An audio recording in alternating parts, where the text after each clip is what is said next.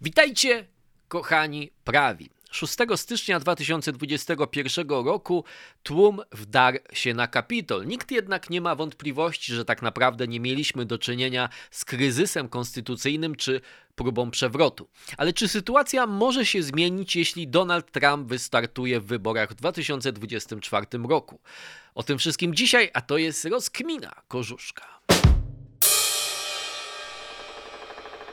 Okej, witajcie po raz kolejny na kanale. Zastanawiałem się, czy ten temat umieścić w kronikach, czy w rozkminach, jednak zdecydowałem się na rozkminy, bo to bardziej będzie jednak rozkmina, chociaż dotyczy w jakimś sensie aktualnych wydarzeń w Stanach Zjednoczonych. To pytanie o przewrót ewentualny Donalda Trumpa, ono jest trochę prowokacyjne, ale jednak jakoś powróciło do amerykańskiej refleksji takiej politycznej, także po prawej stronie tej refleksji, co jest ciekawe dosyć. I oczywiście tutaj są dwa takie podstawowe motywy. Jedna to jest książka Boba Woodwarda Peril, która wyszła i o tej książce ja wam opowiem, bo ja ją przeczytałem, choć jest fatalna i po prostu ledwo to zrobiłem, ale poświęciłem się dla siebie, dla was, dla Polski i Kazachstanu. A drugi jakby taki przyczynek do tego to jest taki dosyć głośny, dyskutowany szeroko tekst Roberta Kagana, konserwatywnego publicysty Washington Post, którego ja bardzo szanuję, chociaż rzeczywiście on nigdy nie był jakimś wielkim fanem Donalda Trumpa i on napisał o tym właśnie, że kryzys konstytucyjny właściwie już ma miejsce, ale pisząc bardziej w kontekście tego, jak Trump ma ciągle wpływ na amerykańską politykę i co to może oznaczać przy okazji następnych wyborów. Z jednej strony oczywiście jest tutaj takie duże niebezpieczeństwo niedobrego sprecyzowania tej dyskusji, to znaczy, że łatwo wpaść w takie panikarstwo w rodzaju, zajmijmy się Trumpem, bo Joe Bidenowi idzie tak fatalnie, on ponosi klęskę za klęską, w tej chwili jest, że tak powiem, kluczowe rozstrzygnięcia w kongresie, które nie zapowiadają się dobrze dla Joe Bidena, bo to jest taki meksykański pojedynek, w którym wszyscy wszystkich mają na muszce i raczej mało prawdopodobne, że ktokolwiek wyjdzie z tego żywy i że uchwalić się uda te wszystkie budżetowe wydatki, które Joe Biden planuje, więc jakby naturalne jest to, że dla pewnej części mediów te dyskusje o Trumpie, niebezpieczeństwie związanym z Trumpem ciągłym, są jakimś rodzajem takiego przemysłu przykrywkowego, jak to kiedyś się w Polsce mówiło, który ma odwrócić uwagę od tych klęsk i fatalnej prezydentury Joe Bidena. Jednocześnie ja myślę, że jesteśmy w takiej sytuacji, że to, co się wydarzyło po ostatnich wyborach, było na tyle wyjątkową sytuacją, na tyle niepokojącą sytuacją, na tyle sytuacją, która ciągle wymaga pewnej analizy, że warto mimo wszystko się temu przyjrzeć i biorąc pod uwagę to, że mój podcast nie będzie miał żadnego wpływu na politykę amerykańską i na to, na co się ludzie będą skupiali, po prostu ja się tym zajmę. Pierwsza rzecz, o której warto powiedzieć, to jest rzecz, która też moją naiwność do pewnego stopnia udowadnia. To znaczy, to też Robert Kagan pisze w swoim tekście, że jakby nie ma co się oszukiwać, że Donald Trump będzie kandydatem w 2024 roku. Oczywiście Trumpowi może się jeszcze odechcieć, ale wszystko wskazuje, że będzie tym kandydatem. W ostatnim sondażu Harvard Caps z 20 września wśród republikanów Trump jako kandydat prezydencki w 2024 roku uzyskał 58% poparcia i to nie jest jakieś rekordowe poparcie, ale chyba najbardziej tutaj godne zwrócenia uwagi jest to, jak niskie było poparcie innych kontrkandydatów. Pence, to dla mnie jest też zaskakujące, wyprzedził DeSantisa, ale to i tak jest tylko 13% poparcia, sam DeSantis ma 9% poparcia i w tym sensie mówię o swojej naiwności, że jednak chyba ciągle, mimo tego, że ja zawsze byłem osobą, która Trumpa nie lekceważyła, jego potencjału politycznego i wydaje mi się, że jako jeden z niewielu w Polsce już gdzieś tam w 2015 roku rozumiałem mechanizm, na podstawie którego to działa, ale i tak chyba go nie doszacowałem, jakby to jest typowa przypadłość ekspertów czy ludzi bardziej zajmujących się na co dzień polityką, że trochę takie pierwiostki traktują jako coś poważnego, bo to im odpowiada. Oczywiście DeSantis mi odpowiada, bo jest bardziej złożonym politykiem od Donalda Trumpa, bardziej fachowym politykiem, lepszym administratorem, a jednocześnie kontynuatorem w pewnym sensie tej tradycji Donalda Trumpa. I w tym sensie w moich oczach był idealnym kandydatem, ale po prostu naiwność polega na tym, że on po prostu nie ma tego magnetyzmu, nie ma takiej rozpoznawalności, a na pewno nie ma chęci I to też jest ważne. Nie ma chęci ani też kapitału do tego, żeby Trumpowi rzucić wyzwanie. Znaczy DeSantis tak naprawdę jedynym możliwym kandydatem, jedyna możliwość kandydowania DeSantisa, który miałby duże, moim zdaniem, szanse pokonać Bidena lub kogokolwiek wystawią demokraci w 2024 roku, byłaby taka sytuacja, że Trump po prostu nie startuje. Znaczy DeSantis jest na tyle sprytnym, mądrym politykiem, że wie, że rzucenie wyzwania Trumpowi w prawyborach w 2024 roku byłoby samobójstwem dla niego i byłoby nieopłacalne. Nie mówię, że on tego nie zrobi, ale wydaje mi się, że w ten sposób jego kalkulacja wygląda. Natomiast jeżeli chodzi o Pence'a, no to on po prostu jest za słaby. Znaczy to jest bardzo dobry człowiek, ja mam do niego olbrzymi szacunek, ale on jest słabym politykiem w takim sensie, że to jest polityk, no, który nie byłby zdolny do takiego starcia twarzą w twarz z Donaldem Trumpem. Natomiast to, co trzeba też wziąć pod uwagę i dlatego o tym warto porozmawiać w ogóle o tym kontekście całym Trumpa, to, że w takich obiektywnych, podkreślam w obiektywnych, nie w sensie w świadomości zwolenników Trumpa, bo na nią wydaje się nie mieć nic wpływu, ona jest zupełnie już impregnowana względem rzeczywistości. Natomiast w takich obiektywnych, faktualnych kategoriach mamy do czynienia z taką no, już pogłębiającą się klęską całego tego ruchu Stop the Steal. Ja powiem tylko o dwóch elementach. Ten audyt w Arizonie wykonywany przez tą dziwną organizację z Florydy Cyber Ninjas. Ostatecznie ogłosili wyniki tego audytu. Okazało się, że chyba 900 głosów znaleźli nieprecyzyjnych, to znaczy, że były różnice od tego oficjalnego wyniku, przy czym oczywiście, wiecie, to jest tak, że nie ma żadnego powodu, żeby uznawać ten wynik Cyber Ninjas po audycie, ich policzone głosy bardziej wiarygodny niż ten oficjalny. Różnica jest na tyle niewielka zresztą, że to nie ma żadnego znaczenia, przy czym jest to dosyć śmieszne, że kilkaset głosów zyskał Joe Biden. Oni oczywiście mówią, że to jakby w tych takich pro-Trumpowych gronach mówi, że to oczywiście, że ten audyt nie mógł niczego pokazać i teraz oni wymyślili, że ileś tam 50 000 głosów, gdzie są jakieś nieregularności. Oni znaleźli na przykład, że 23 000 głosów oddane przez osoby, które zmieniły miejsce zamieszkania. No, oczywiście to w ogóle nie wiadomo, co to znaczy. Szefowie z Maricopa County, bo to był audyt w Maricopa County, czyli w największym hrabstwie w Arizonie, mówią o tym, że to jest normalna procedura, że to jest legalne wysyłanie kart wyborczych do głosowania korespondencyjnego na były adres zamieszkania itd. Nie wiadomo tak naprawdę, oni nie mają żadnych dowodów, że te głosy były sfałszowane, oddane przez innych wyborców itd. To jest jakby, to jest aż wstrząsające po prostu, że to aż tak, że tak powiem, do takiego stopnia ludziom się mydli oczy, wiecie, bo to ja rozumiem, że takie twierdzenie 23 000 głosów, które nie wiadomo skąd są, to na kimś mogło robić wrażenie na przykład 8 listopada, 5 dni po wyborach, ale nie po kilkumiesięcznie, nie wiem ile to trwało, chyba ponad pół roku, audycie, za którego zapłacili podatnicy i oni teraz mówią, że oni ileś tam głosów nie mogli sprawdzić i oni nie wiedzą co to jest i to jest podejrzane. No to właśnie po to jest audyt, żeby to już nie było podejrzane, żebyście to wyjaśnili, nieudacznicy z Bożej łaski do jasnej cholery, przepraszam, ale po prostu już mnie to tak denerwuje, no ale oczywiście to jest powrót do tej samej strategii, którą stosował od początku Rudy Giuliani. Mam 8 zeznań pod przysięgą, mam 40, 80, 200, 100 000 głosów, ile to, prawda, i to jakby ludziom mało inteligentnym albo łatwo wiernym ma to takie przekonanie w nich stworzyć, że mają jakieś 50 000 głosów, które oczywiście to jest więcej niż te 10 000 głosów, którymi Trump przegrał w Arizonie. Drugi element tej kompromitacji całej kampanii Stop the Steal to jest Sidney Powell. Tutaj już mamy do czynienia z jakimś rodzajem głębokiego Cicho bądź! No więc w przypadku Sidney Powell rzeczywiście mamy z jakimiś chyba głębokimi zaburzeniami do czynienia psychicznymi i to naprawdę jest rzecz bardzo niepokojąca dla mnie. Znaczy nie to, że ktoś jest zaburzony psychicznie, to jest normalne, to że zawsze się działo, ale że ta osoba była tak blisko Donalda Trumpa w pewnym momencie. Ona miała taki meltdown, jak to mówią Amerykanie, czyli się rozsypała przed kamerą australijskiej telewizji.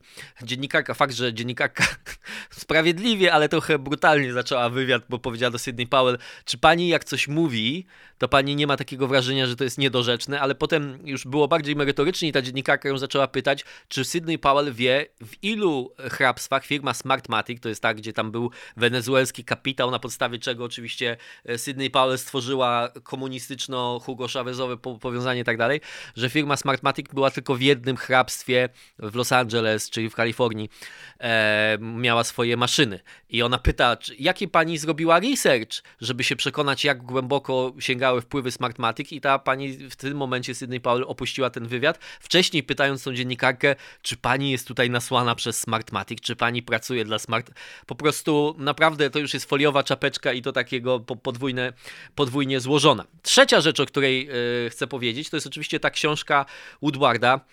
To jest tego się po prostu nie da czytać, to jest smutne dla mnie, bo ja oczywiście wszyscy wiedzieli zawsze, że Woodward to jest dziennikarz, który ma jakieś lewicowe takie preferencje, nie ceni zbytnio republikanów, ale przynajmniej w tych ostatnich książkach, znaczy tych jego wcześniejszych książkach, na przykład od administracji Busha, które w sumie powstały 4, ja te książki czytałem, tam był taki złożony obraz, że można było zobaczyć tych polityków, którzy jakby popełniają błędy, ale też oni są wszyscy ludźmi i właściwie o każdym było coś dobrego. Natomiast to jest po prostu taka już propagandowa, socrealistyczna laurka na rzecz pozytywnych bohaterów i oczywiście Trumpa, że już oczywiście żaden czytelnik Boba Woodwarda z tych oczywiście wykształconych nie ma wątpliwości, że Trump jest orangutanem, ale Bob Woodward jeszcze na wszelki wypadek rozsypuje wszędzie skórki od banana, żebyśmy nie mieli złych skojarzeń. No to najbardziej wybielony jest w ogóle generał Milley, prawda?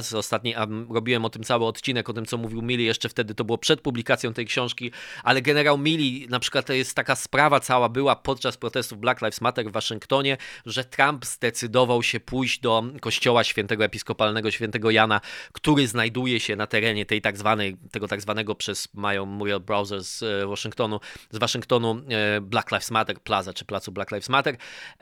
Wszyscy były tam zarzuty, że Trump kazał oczyścić protestujących, to się okazało błędem, ale potem Milley przepraszał, że on ubrał w tym udział bo on tu ma przysięgę wobec konstytucji, to wszystko jest takie straszna tromtardacja w wykonaniu tego pana generała, natomiast jakby on daje mu tak daleko idącą życzliwość, że on opisuje właściwie jego monolog wewnętrzny, co w książkach, które są oparte na, o podaniach świadków, jakby relacjach, które zawsze muszą ulec jakiejś uwiarygodnieniu z innych źródeł, to pisanie o monologu wewnętrznym, że on już wtedy czuł, że to jest źle, że on fatalnie, nie wiedział co ma zrobić, zadzwonił do żony i tak dalej, jakby to pokazuje skalę manipulacji, czy skalę takiej chęci wybielenia jednej postaci i oczernienia innej postaci, do której Woodward się odwołuje, już nie mówiąc o takich scenach, gdzie jest opisane, jak Joe Biden przez 20 minut rozmawia z ofiarami, znaczy z synami polityk z Delaware, czyli ze stanu rodzinnego Joe Bidena, których matka, no właśnie ta polityk, zginęła w wypadku samochodowym i że on jest taki, tyle ma w sobie współczucia. I oczywiście to nie mówię, że to nie powinno się znaleźć w książce, ale sposób, w jaki to jest opisane, w jaki to jest zestawione z innymi sytuacjami, w których Trump jest pokazany jako bezduszny i niewrażliwy, to jest po prostu już gdyby ci ludzie Milley albo Biden pisali swoją autobiografię, to myślę, żeby się zastanowili, czy można sobie samemu tak słodzić, a Woodward to robi w pewnym sensie za nich. Natomiast w tej książce, już odchodząc od jej charakteru, są dwa elementy, które związane są z tą ogólną refleksją, które stały się przyczynkiem do tej refleksji na temat, co dalej z Trumpem i czy Trump jest zagrożeniem dla Republiki, tak jak napisałem w filmie. Pierwsze to jest ta sprawa Milleya, o której już mówiłem, nagrałem cały film, więc nie będę o nim mówił, przy czym ta sprawa z tej sprawy nie udało się zrobić takiej afery, bo wyszła afera inna, czy generał Milley miał prawo zrobić to, co zrobił i to do generała Milleya były zarzuty, a nie do Trumpa, tym bardziej, że generał Milley średnio nadaje się na bohatera, biorąc pod uwagę to, jak się skompromitował razem z całą administracją Bidena w wycofywaniu się z Afganistanu. Natomiast inny ciekawy szczegół, to jest tak zwane memo Eastmana, czyli notatka Eastmana. John Eastman to jest profesor prawa konstytucyjnego, podobno bardzo szanowany. Ja o nim nie słyszałem, ale to nie mówię, że to nie ma być sarkastyczne, po prostu ja o nim nie słyszałem. Ale to jest notatka, która została przedłożona Trumpowi chyba 5 czy 4 stycznia i ona precyzuje, jak Pence mógłby odwrócić wynik w Kongresie. Wynik certyfikacji przez Kongres, czy uznania przez Kongres policzenia głosów elektorskich 6 stycznia. I to memo, czy ta notatka jest dostępna w całości, więc tutaj nie ma wątpliwości, że tu nie ma jakichś manipulacji Woodwarda, tym bardziej, że nikt nie zaprzecza jej istnieniu, ani nikt nie zaprzecza jej treści. Są dwie wersje, jedna krótsza, druga dłuższa, ale ja już nie będę się w szczegóły, natomiast to jest istotne, żebyśmy się temu przyjrzeli, bo to pokazuje, moim zdaniem, dlaczego tego pewnego niebezpieczeństwa nie można lekceważyć. To znaczy w takim sensie, że mamy do czynienia z sytuacją, w którym ludzie są zdolni do mówienia takich bezsensów, dlatego żeby pokazać się w dobrych oczach Trumpowi i żeby dać Trumpowi czego on oczekuje, że to jest zupełnie coś niesamowitego. Mówiliśmy o tym, kto jest widzem mojego kanału, to pamięta te rozważania, co mówi 12. poprawka na temat procedury liczenia głosów elektorskich w Kongresie, jaka jest rola wiceprezydenta, co mówi Electoral Count Act z 1887 roku. Nie będę tak bardzo się zagłębiał w szczegóły, ale moim zdaniem warto do tego wrócić, bo to pokazuje też jakiś taki absurdalny sposób myślenia. Co ciekawe, Eastman w tej szerszej wersji tej swojej notatki pisze, dlaczego w ogóle trzeba coś zrobić. I co ciekawe, nie pisze o fałszerstwach wyborczych w ogóle. Ani o żadnym napychaniu większej frekwencji w Detroit niż było uprawnionych, ani o marszynach, ani o satelitach chińsko-watykańskich itd., ani o Hugo Chavezie. Pisze tylko o tym, co jest dosyć sensownym prawnym argumentem, że przepisy wyborcze w poszczególnych stanach zostały zmienione niezgodnie z konstytucją, bo konstytucja stanowi, czyli tak zwane electors clause, że to legislatury stanowe decydują o sposobie wybierania elektorów w danym stanie. Natomiast generalnie ta sprawa o tyle, ona jest racjonalna, czy w porównaniu z tym całą resztą to jest dosyć racjonalne. Przy czym oczywiście to nie jest tak, że to jest jednoznaczne, bo ta sprawa została zgłoszona przynajmniej w jednym sądzie federalnym w Wisconsin. Prezydiował sędzia Ludwig, który został nominowany przez Trumpa i on powiedział, że mają prawo zmieniać poszczególne drobne regulacje, takie jak na przykład stawianie dropboxów w jakichś miejscach, czyli tych miejsc, gdzie można wrzucać te karty wyborcze itd., egzekutywa, bo legislatura wyznacza tylko sposób wyboru elektorów, czyli że na przykład to będzie głosowanie generalnie powszechne, ale sposób, w jaki będzie to głosowanie przeprowadzone, no to już jest w gestii prerogatywy, która została delegowana na rzecz władzy wykonawczej. To jest taki ten. Natomiast to, co jest ciekawe w ogóle w całym tym argumencie, to jest to, że skoro nie opieramy się na fałszerstwach, to co z tymi innymi stanami, w których Trump wygrał, ale też na tej samej zasadzie zmieniono procedury wyborcze, na przykład w Teksasie.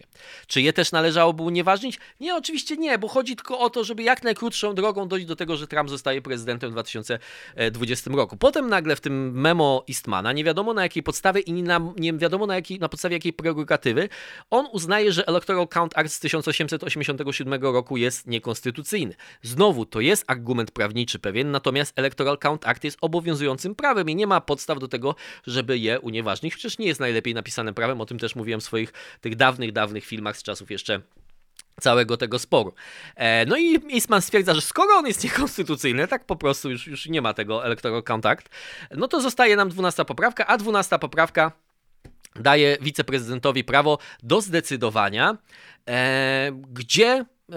które z głosów elektorskich ma uznać. I teraz tu jest kluczowa rzecz, bo pytanie jest takie, ale jest jeden zestaw głosów elektorskich ze wszystkich stanów. W żadnym stanie, tam nawet gdzie są republikańskie legislatury nie zdecydowały się na uchwalenie czy certyfikowanie alternatywnego zestawu głosów elektorskich. To znaczy wygrał Biden, gubernator i sekretarz stanu certyfikowali zwycięstwo Bidena i głosy elektorskie oddane na Bidena i potem elektorzy Trumpa zebrali się w jakimś sobie znanym tylko miejscu i stwierdzili, że oni zagłosują na Trumpa, chociaż tego głosu nic nie certyfikował. I to jest właściwie mówienie o tym Electoral Count Act, o tym wszystkim i to w ogóle nie ma sensu, bo nie było podwójnego zestawu głosów elektorskich. Nikt ich nie certyfikował, tak? Czyli innymi słowy, ale to jest pierwsze zdanie tego memo Eastmana. W 7 stanach istnieją alternatywne zestawy głosów elektorskich. I to już jest kompletny absurd, tak? Bo to oznaczałoby, że w każdych wyborach elektorzy, którzy są wcześniej jakby nominowani do tego, żeby w przypadku zwycięstwa tego kandydata oddać na niego głos, mogą, nawet jak ich kandydat przegra, mogą oddać głosy i to jest sytuacja, która prawnie oznacza istnienie alternatywnych zestawów głosów elektorskich. No kompletna bzdura, ale to jeszcze jest i tak nic. Znaczy właściwie nie można tego stopniować, bo to wszystko jest kuku na muniu. Potem prezydent mówi, że on odrzuca te głosy. To też jest w ogóle, że ponieważ Electoral Count Act reguluje sytuację, w której są dwa alternatywne zestawy głosów elektorskich. Eastman zakłada, że są dwa, ale on zakłada też, że Electoral Count Act jest niekonstytucyjny. Więc prezydent, nie wiadomo na jakiej podstawie, na podstawie jakich przepisów, jakiej procedury, mówi, że skoro są alternatywne zestawy, to żaden się nie liczy i wyrzuca je do kosza. I wtedy to wyrzucenie z tych 7 stanów oznaczałoby to, że w ilości zaakceptowanych elektorów, czyli ta liczba byłaby mniejsza tych elektorów, wówczas Trump by miał większość, Trump zostaje prezydentem. I wtedy najlepsze jest, to jest naprawdę w tym memo się znajduje, i wtedy zaczną się krzyki demokratów, że oni się na to nie zgadzają. I wtedy Mike Pence powie, no dobra, to niech Izba Reprezentantów o tym zdecyduje. To już jest po prostu kompletnie wyssane z brudnego palca. Nikt takiej procedury nie ma nigdzie, że Izba Reprezentantów może zagłosować w przypadku remisu w głosach elektorskich, ale to jest taka sytuacja, że dlatego ma Izba Reprezentantów zagłosować za tym na zasadzie reprezentacji stanowej, dlatego że Mike Pence słyszy, że demokraci krzyczą. To jest ta analiza konstytucyjna, która miała do tego zmierzyć. W każdym razie, więc Izba Reprezentantów oczywiście jak ma zagłosować nie większością zwykłą, tylko na podstawie reprezentacji stanowej, w której większość mają oczywiście demokraci. No i Trump zostaje prezydentem we wszystkich tych scenariuszach. Sytuacja jest bardzo prosta, ale to jest absurd dlatego, że zobaczcie jak tak naprawdę on mówi, że najlepsza interpretacja konstytucyjna jest taka, czyli tego jak geniusze, konstytucjonaliści, twórcy Konstytucji Amerykańskiej i prawodawcy stworzyli taki system, w którym wiceprezydent za każdym razem, w przypadku każdych wyborów prezydenckich, w których w większości, znaczy w wielu przypadkach wiceprezydent jest bezpośrednio zaangażowany, tak jak Mike Pence, bo sam jest na tym tikecie wyborczym, czyli może zostać w Białym Domu, jak sobie sam da zwycięstwo, a przynajmniej w większości, a właściwie we wszystkich przypadkach jest reprezentantem partii, która ma jednego z kandydatów, którzy są tym zwycięstwem zainteresowani. Więc w jego interpretacji najsensowniejsza interpretacja to jest taka, w którym każde wybory nie mają znaczenia, wiceprezydent może zdecydować po prostu, które głosy elektorskie wyrzuci, bo bez żadnego certyfikacji jakaś grupa elektorów, jakaś grupa ludzi z jakiegoś stanu wysłała swoje alternatywne głosy elektorskie. To jest kompletny bezsens. Jedyne uzasadnienie, które on, dlaczego to jest w ogóle, trzeba użyć takiego, jak to mówił kiedyś Waldemar Pawlak, gangsterskiego chwytu jest takie, że wybory zostały sfałszowane, był spisek demokratów i już przestaliśmy grać według, jak on to mówi, Queensberry Rules. Queensberry Rules to są reguły w Wielkiej Brytanii czy w Anglii dotyczące meczów bokserskich, ale to jest takie, bo według Queensberry Rules, zasad Queensberry, były rękawice i trochę mniej brutalne były te walki. Czyli innymi słowy on mówi, że to już nie jest bitwa na poduszki, tu już się nie można cackać, bo tutaj jest republika zagrożona. Tylko znowu, kto decyduje o tym, że to już nie jest bitwa na poduszki? No wiceprezydent, bo żadne inne ciało, do którego kampania Trumpa i ci szaleńcy od Trumpa się zwrócili wcześniej, się nie zdecydowała. Żadna legislatura republikańska, mimo tego, że mówił, my jesteśmy z Trumpem, ale żadna z nich nie certyfikowała swoich alternatywnych zestawów elektorskich. Żaden sąd nie przyznał temu racji. Sąd Najwyższy z konserwatywnymi sędziami też nie przyznał racji tym absurdalnym wnioskom, które zostały do niego złożone między innymi przez Teksas i tym innym, tak? Okej, teraz chciałbym powiedzieć wam kilka słów o tym tekście Roberta Kagana z Washington Post.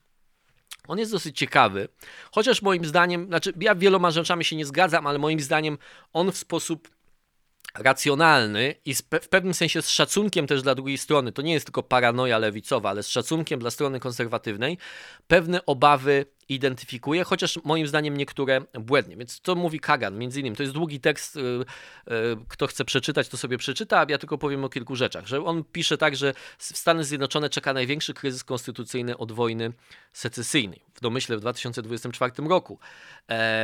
Kagan pisze o tym, że Trump coraz bardziej przyjmuje kontrolę nad partią republikańską. To jest do pewnego stopnia prawda, że zmieniane są procedury w poszczególnych stanach, szczególnie tam, znaczy tam, gdzie są republikańskie legislatury. Na przykład one są zmieniane w ten sposób, że legislatura może odwołać, znaczy może zabrać prawo sekretarzowi stanu lub gubernatorowi do certyfikowania głosów elektorskich zwykłą większością głosów, czyli w domyślnej procedurze na przykład byłoby tak, że sekretarz stanu lub gubernator mówią, obliczyliśmy głosy, zwyciężył w 2024 roku Joe Biden lub ktokolwiek, a legislatura republikańska dzięki temu prawu miałaby prawo powiedzieć, nie, my odwołujemy twoje prawo do certyfikowania tych głosów, my nominujemy swoich własnych elektorów, czyli daje większą kontrolę legislaturze nad całym procesem wyborczym.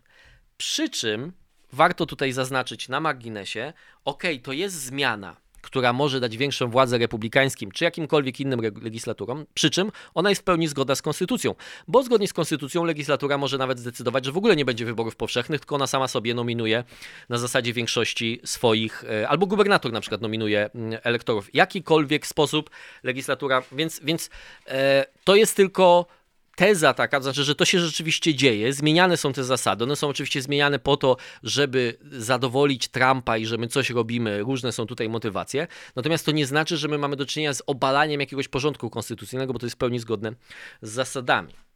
Natomiast kluczowe pytanie, moim zdaniem ważne, które zadaje Robert Kagan, jest takie, że uniknęliśmy 6 stycznia katastrofy tylko dzięki temu, że iluś tam ludzi zachowało się porządnie, że prokurator generalny, czyli Bill Barr, Mike Pence, legislatorzy stanowi, republikańscy, także urzędnicy odpowiedzialni za wybory, Sąd Najwyższy itd.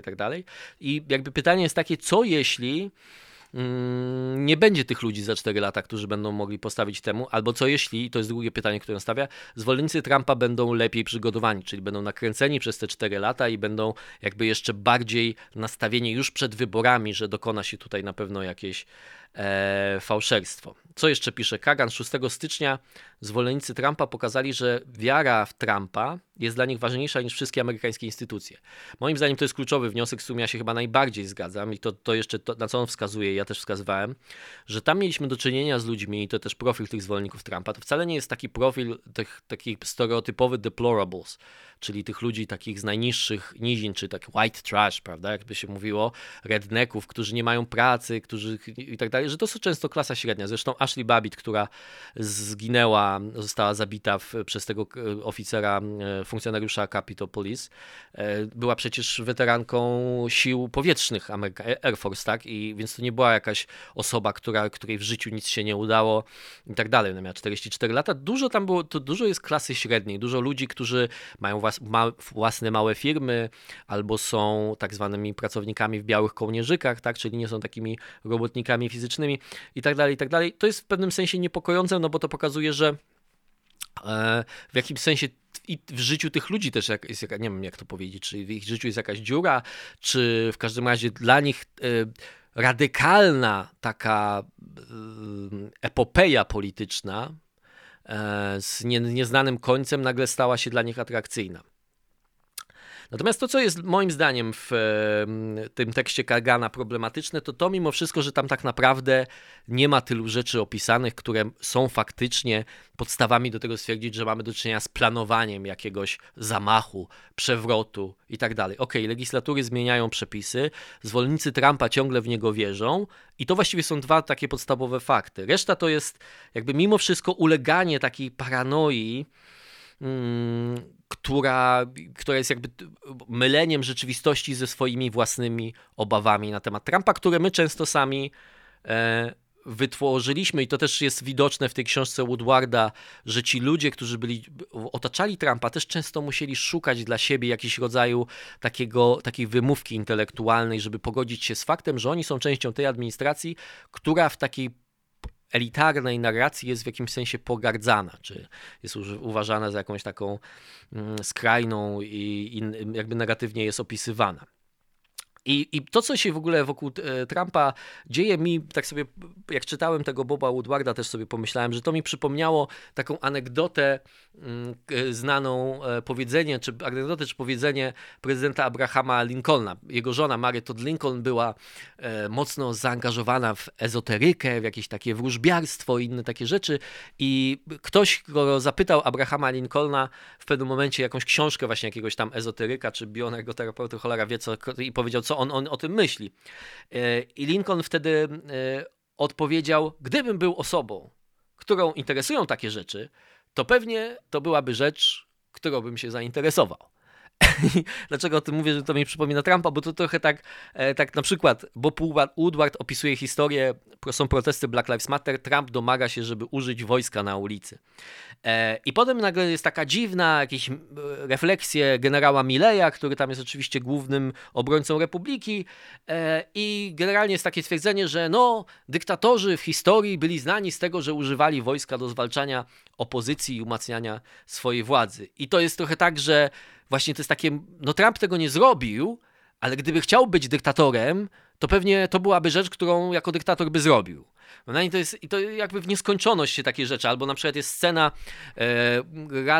Rady Bezpieczeństwa Narodowego, w której Trump zaczyna o tym, że dobra, powiedzcie mi, to już jest po wyborach, ale w tym okresie tranzycji, tak, czyli Trump jeszcze jest prezydentem Stanów Zjednoczonych, powiedzcie mi, jakie mamy opcje w sprawie Iranu. No i wszyscy, od Milleya, od Chrisa Millera, który jest wtedy pełniącym obowiązkiem szefem Departamentu Obrony, po Pompeo, wszyscy mówią Trumpowi, to jest koszmarny pomysł, to nie wiadomo ile to będzie kosztowało pieniędzy, to będzie długotrwała wojna i tak dalej, tak dalej, tak dalej. I Trump mówi, okej, dzięki. Ale jak Woodward kończy tą opowieść o tym, że Trump powiedział okej, dzięki, że jest komentarz generała Milleya, że tak to było z Trumpem, nie wiadomo czego on chce, nie powiedział ani okej, mimo to zróbmy to, ani okej, to nie róbmy tego, nic nie powiedział tak naprawdę.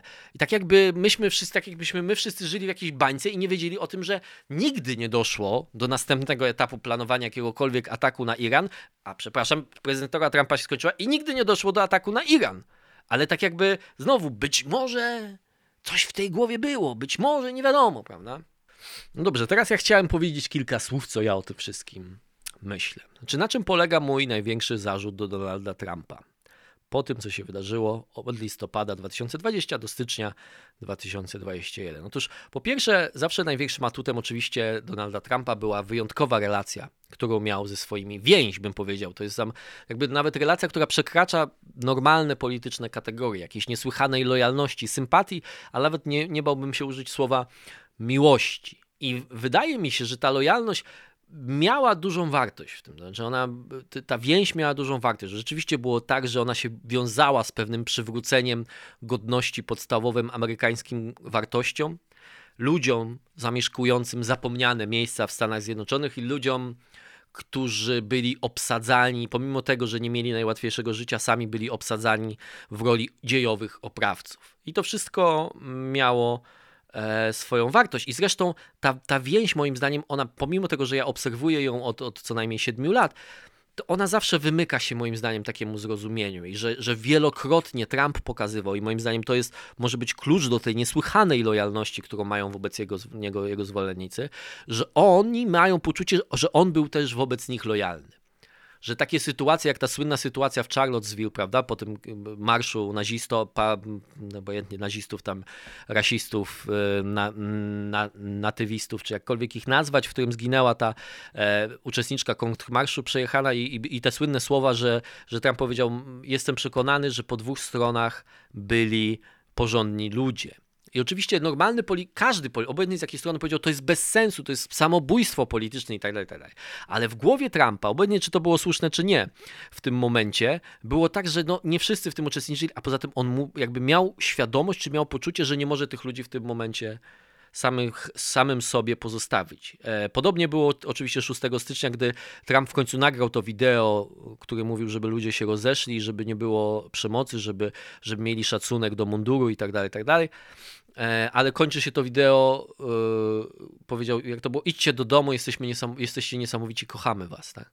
Czyli jakby znowu ta lojalność była, jakby myślę, że w oczach jego zwolennika, takiej, nie chcę powiedzieć fanatycznego, ale no to właściwie może jest dobre słowo, ta lojalność jego sięgała dalej niż jego interes polityczny. Moim zdaniem to nie jest dobra rachuba, znaczy Trump zawsze doskonale wiedział, jaki jest jego interes polityczny, ale dlatego takie wrażenie sprawiał, bo to było zachowanie zupełnie inne niż do tego przyzwyczaili inni politycy. Więc to miało w pewnym sensie wartość. To dało mu też zwycięstwo i to sprawiło, że podczas tej prezydentury stało się wiele pożytecznych rzeczy. Ale to, co zrobił Trump z tym kapitałem, i to jest ten mój największy zarzut, to jest obrzydliwe. To jest po prostu obrzydliwe. Znaczy on jakby wziął tą relację i wykorzystał ją w sposób tak przedmiotowy dla tak banalnego i bezsensownego celu kompletnie. Tak? Znaczy to jest tak, że obiecał tym swoim zwolennikom, on i ci ludzie, którzy go otaczali, ale wiadomo, że bez Trumpa to by się nigdy nie udało, że on obiecał im jakąś tajemnicę na końcu. Odkryjemy ten wielki spisek, który sprawił, że ukradziono nam te wybory, ale ta opowieść nigdy się nie mogła spełnić i jakby no, każdy, kto sobie racjonalnie o tym myślał, wiedział, że się o tym nie można było spełnić. Co więcej, ona miała taką dodatkową cenę, że ponieważ on nigdy nie mógł dostarczyć tego, co obiecywał, czy ci jego zwolennicy obiecywali i ludzie go otaczający, to zawsze musiało się wiązać to z, wiecie, nasza opowieść jest prawdziwa, po prostu ci, którzy mieli powiedzieć, że jest prawdziwa, nas zdradzili, czyli zdradził Sąd Najwyższy, zdradziły sądy, zdradziły legislatury stanowe, zdradzili senatorzy republikańscy, nagle Ameryka wypełniła się zdrajcami. I to nie tylko chodzi o to personalnie, że ci ludzie są zdrajcami, ale on całą olbrzymią masę ludzi przekonał, że wszystkie instytucje amerykańskie, na których opiera się amerykański system konstytucyjny, są niczego nie warte, bo nie zrobiły tego, co on by chciał, żeby zrobiły, mimo tego, że on i wszyscy inni tak naprawdę gdzieś głęboko w duszy wiedzieli, że to nie było do tego podstaw. Ale więc jakby można, ja jakby też rozumiem, można być populistą, powiedzieć, a co są ważne instytucje, osuszmy bagno, wywalmy te wszystkie skorumpowane elity i tak dalej, ale po co? Co było celem tego? Jak wysoką cenę trzeba było zapłacić za tak marne osiągnięcie, za to, że po prostu wielu ludzi jest przekonanych, że Trump tak naprawdę te wybory wygrał, chociaż ani nie ma władzy, ani nie ma politycznych wpływów, ani nic pozytywnego, co mógłby dzięki temu uzyskać. Więc w pewnym sensie to jest obrzydliwe, to jest jakby takie instrumentalne traktowanie ludzi, które niestety przypomina mi sektę, tak? Znaczy, że sekciarz czy ten guru tej sekty wie, że on nie może tych swoich zwolenników czy wierzących poddanych, jakkolwiek to nazwać, doprowadzić do tego ostatecznego oświecenia, dlatego musi stawiać na ich, musicie jeszcze zrobić to, musicie, nie wiem, pozbyć się swoich ubrań, musicie zmienić sposób ubierania, musicie zgolić głowę, prawda? Następna przeszkoda, musicie wszystkich doczesnych, wszystkich swoich własności się pozbyć, tak? Musicie zerwać kontakty z rodziną. I on to tylko po to robi, żeby dłużej oni byli na jego haku, chociaż wie, że tak naprawdę ta podróż może się skończyć tylko na dwa sposoby. Albo oni po prostu umrą, zanim się przekonają, albo po prostu jakby będzie ten moment deziluzji i oni sobie uświadomią, że to wszystko od początku było kłamstwo. Więc on ich zabrał na podróż razem, szaloną, której jakby celem mógł być tylko albo kompletne zgorzknienie, nienawiść, albo no coś bardzo niebezpiecznego, więc to jest moim zdaniem coś, czego nie można lekceważyć. I jak ktoś próbował w ogóle mi wciskać te opowieści o zapomnianej Ameryce, o ludziach, którym przywrócono godność, to po 6 stycznia to dla mnie też jest po prostu zwykłe polityczne takie pozerstwo i fałszerstwo i jakkolwiek inaczej to nazwać, bo jaka to jest godność? Jaka to jest godność, że ludzie są otumanieni do tego stopnia, że są w stanie szturmować Kapitol, samych tak naprawdę siebie narażając na niebezpieczeństwo, bo tam nie było żadnych uzbrojonych ludzi, wiecie, wielkich, to byli po prostu wszystko ludzie zdesperowani, którym się wydawało, że robią coś wielkiego i że to jest jakiś wielki moment w amerykańskiej historii i na szczęście tylko pani Ashley Babbitt przypłaciła tą swoją naiwność i otumanienie swoim życiem, tak? Ale cała reszta, no to po prostu byli nieszczęśliwi moim zdaniem ludzie, których mi jest po prostu szkoda. Tu jest kluczowa rzecz do rozważenia. Czy Trump rzeczywiście chce dokonać przewrotu? Czy on ma do tego zdolność? Czy ma takie plany?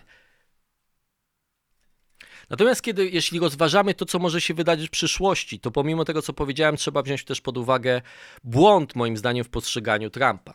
Ten podstawowy błąd polega na tym, że albo nie rozróżnia się tych rzeczy, albo je się po prostu wprost myli. To znaczy, co innego jest rządzący, czy władca, czy prezydent, czy polityk na najwyższym stanowisku, który jest uzależniony, tak jak Trump, od poklasku, od miłości, którą jest otaczany, a co innego jest polityk, który jest uzależniony od władzy albo od jakiegoś rodzaju ideologii. I to warto sobie uświadomić, bo to będzie miało duże znaczenie w tym, jak będziemy rozmawiali, jakie będą następne kroki Trumpa. To znaczy, Trump nie był uzależniony od władzy. Jemu tak naprawdę nie chodziło o to, żeby zostać dalej prezydentem, chociaż chciał być prezydentem, dlatego że to mu dawało olbrzymią satysfakcję jego narcystycznej osobowości. Ale to nie chodziło tak naprawdę o to, żeby mieć władzę w swoich rękach. Chodziło o to przede wszystkim, żeby ludzie nie myśleli o nim jako kimś, kto poniósł porażkę, że on jest zawsze zwycięzcą, on jest zawsze silny, on zawsze walczy. To wielokrotnie, nie tylko w książce Woodwarda, ale w wielu książkach, które wyszły na ten temat. Jest taka książka autora Wall Street Journal, którego nazwiska zapomniałem, ale ją czytałem. czytałem i tam też jest cały czas, że on ma przekonanie, że jego wyborcy oczekują od niego, czy jego zwolennicy, że on nie powie, że przegrał z Joe Bidenem, że to jest oczekiwanie, że on musi walczyć, że to jest jakby kluczowy element jego wizerunku. I patrząc po sondażach, wydaje się, że choć nam się to wydaje irracjonalne, to akurat Trump, jeżeli chodzi o czysto cyniczne czy pragmatyczne spojrzenie na to, co daje powodzenie, co daje poparcie, to chyba się nie mylił po prostu. Natomiast tu nie chodziło o to, żeby zbudować swoje zaplecze. Trump jakby...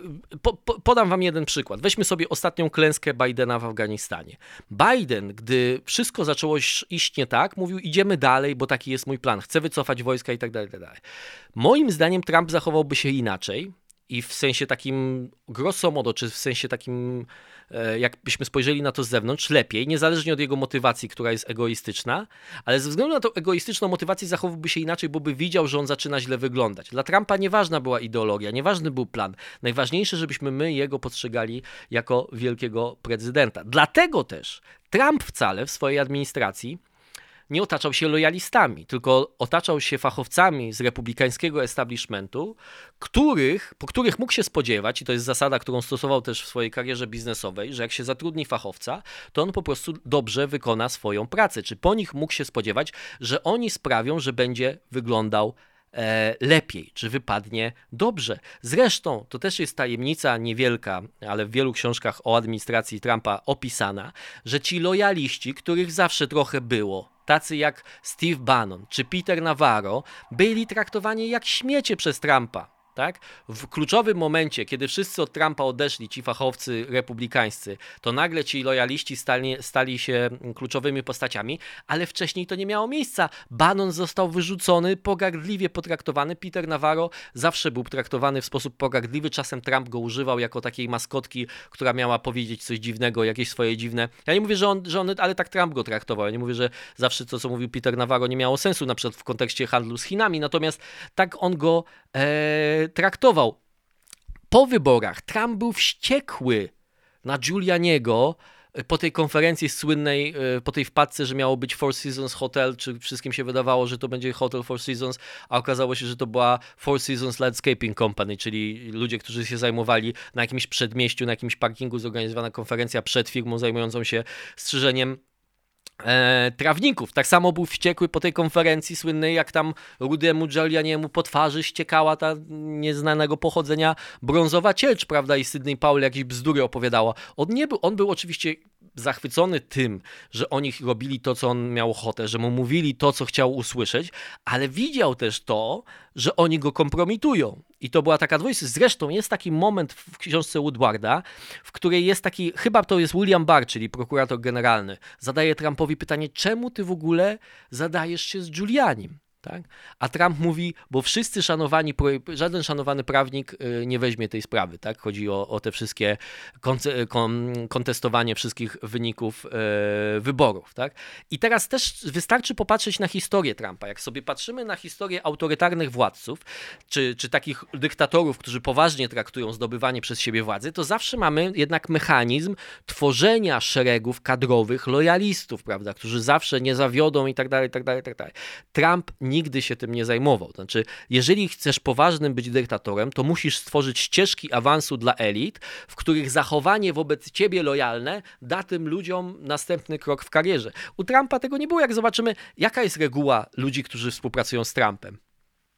Współpracuje z Trumpem, obraża się na Trumpa, daje wywiad albo pisze książkę i robi karierę, prawda? Opisują i robi karierę na tym, że opisuje, jakim Trump jest orangutanem i jaki jest fatalny. Tak się nie zachowuje ktoś, kto jest w takim tradycyjnym rozumieniu autokratą, który umacnia swoją władzę poprzez wrzucaniu wszędzie swoich ludzi. Zresztą to, jak przypadkową zbieraniną byli ci, którzy zajmowali się tą kampanią postelekcyjną Trumpa, czyli Rudy Giuliani, który potrzebował pieniędzy, Sidney Powell, która jest chora psychicznie, Jenna Ellis, którą Trump zobaczył w Fox News, która po prostu jakby jej motywacją było to, że nagle przeszła 17 szczebli kariery, będąc nieznaną dosyć prawniczką i nagle stała się ekspertem od prawa konstytucyjnego i reprezentowała Trumpa, więc jakby to nie jest mechanizm, który tworzy autokratę. Ja nie wiem, że to jest mechanizm dobry, on jest toksyczny i tak dalej, ale w pewnym sensie ten mechanizm zabezpiecza przed tym, czego się obawia w swoim tekście Robert Kagan, czyli że tu zostanie stworzony jakiś parafaszystowski, autokratyczny reżim, bo po prostu Trump nie ma do tego głowy. Zresztą wystarczy powiedzieć, ja nie wierzę tak do końca w to, okej, te legislatury coś tam robią, ale to jest na zasadzie reaktywnego działania ludzi, którzy się boją Trumpa, bo Trump ma duże poparcie, więc oni się boją, że Trump ich zniszczy, ale to nie jest tak, że Trump teraz siedzi gdzieś, knuje.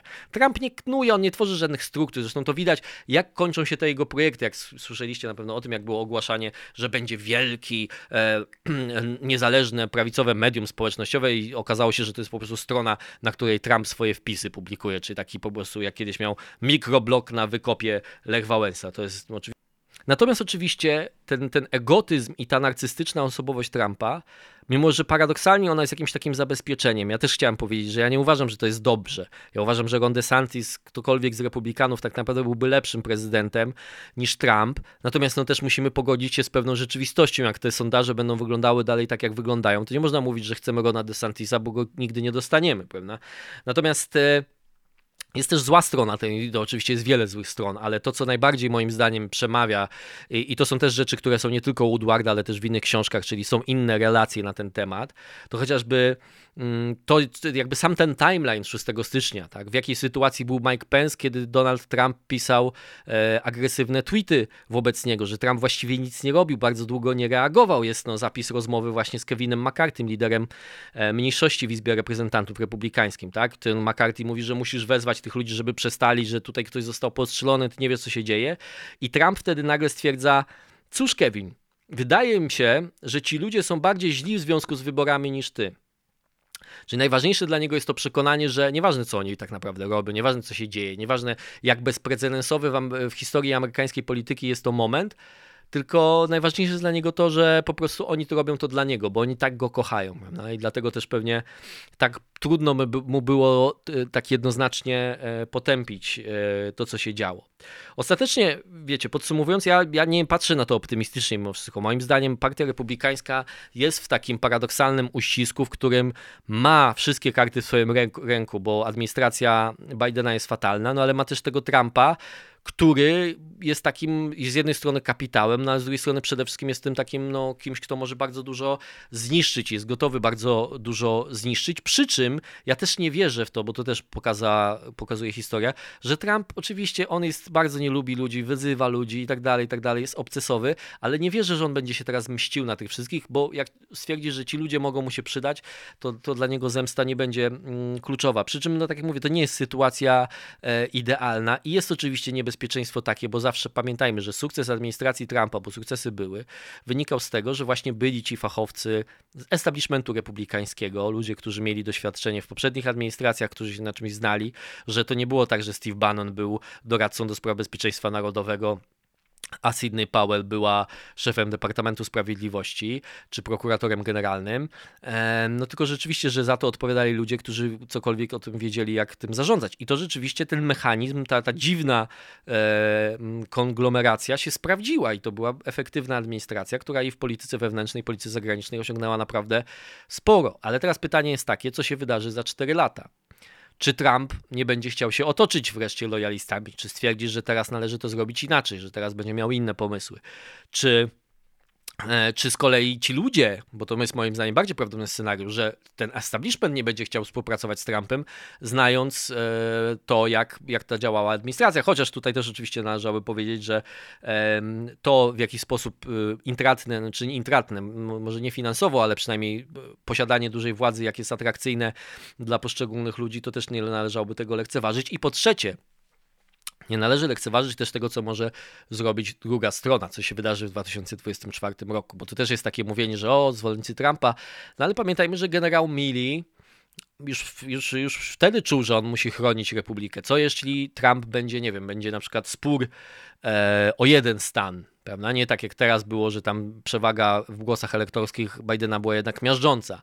Ale co jeżeli na przykład będzie tak jak w 2001 roku na Florydzie jeden stan będzie decydował o tym, w 2000 roku, przepraszam, na Florydzie jeden stan będzie decydował o tym, kto zostanie prezydentem. Czy wtedy na przykład generał Milley stwierdzi, że wojsko musi zadziałać. Ja myślę, jakby podsumowując to wszystko, co powiedziałem, wiem, Wiem, że mówiłem bardzo długo, ale to taka też formuła, że chciałem was w tą refleksję w jakiś sposób zaprosić. To jest tak, że nie można tego lekceważyć. Pewne, tak to jest w polityce, że pewne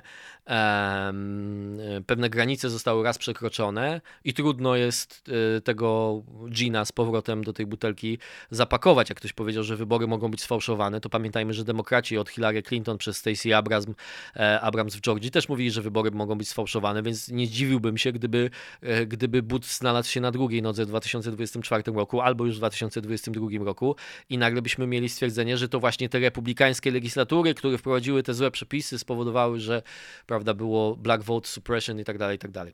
Głos mi już powoli wysiada, więc myślę, że to jest dobry moment, żebyśmy zakończyli. Jestem ciekawy waszych refleksji. Do zobaczenia następnym razem. Subskrybujcie kanał, lajkujcie, pozdrawiajcie, suki.